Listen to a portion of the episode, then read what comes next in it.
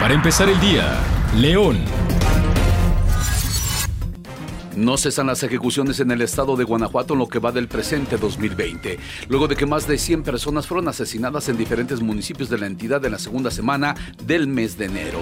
La primera semana del 2020 la cantidad de muertos en el estado fue de 90 aproximadamente, pero al concluir la segunda semana la cifra se incrementó hasta alcanzar los 105 muertos en todo el estado.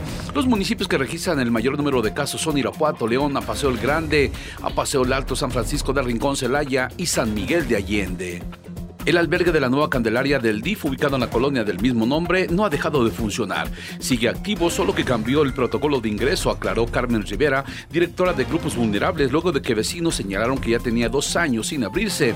Ante esto, Rivera detalló que ahora ya no se mantiene abierto a los usuarios como antes, para evitar que personas que no viven en la calle, pero que son de bajos recursos, aprovechen esta situación para ahorrar gastos. Es decir, se busca que el apoyo llegue verdaderamente a quien lo necesita.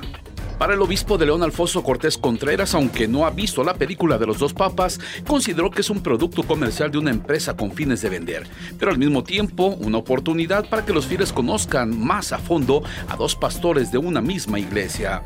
La película describe las versiones opuestas y el rumbo que está tomando el catolicismo en el mundo.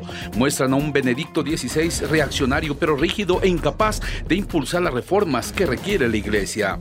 A un Francisco Bergoglio, revolucionario, crítico y decidido a afrontar los grandes problemas que sabe el Vaticano y que laceran el catolicismo, la pérdida de fieles en todo el mundo, la pederastía, corrupción, quebranto de las finanzas, aborto, unión de personas de ambos sexos y el celibato de los sacerdotes. Usted está bien informado en Mega Noticias León, canal 151 de Megacable.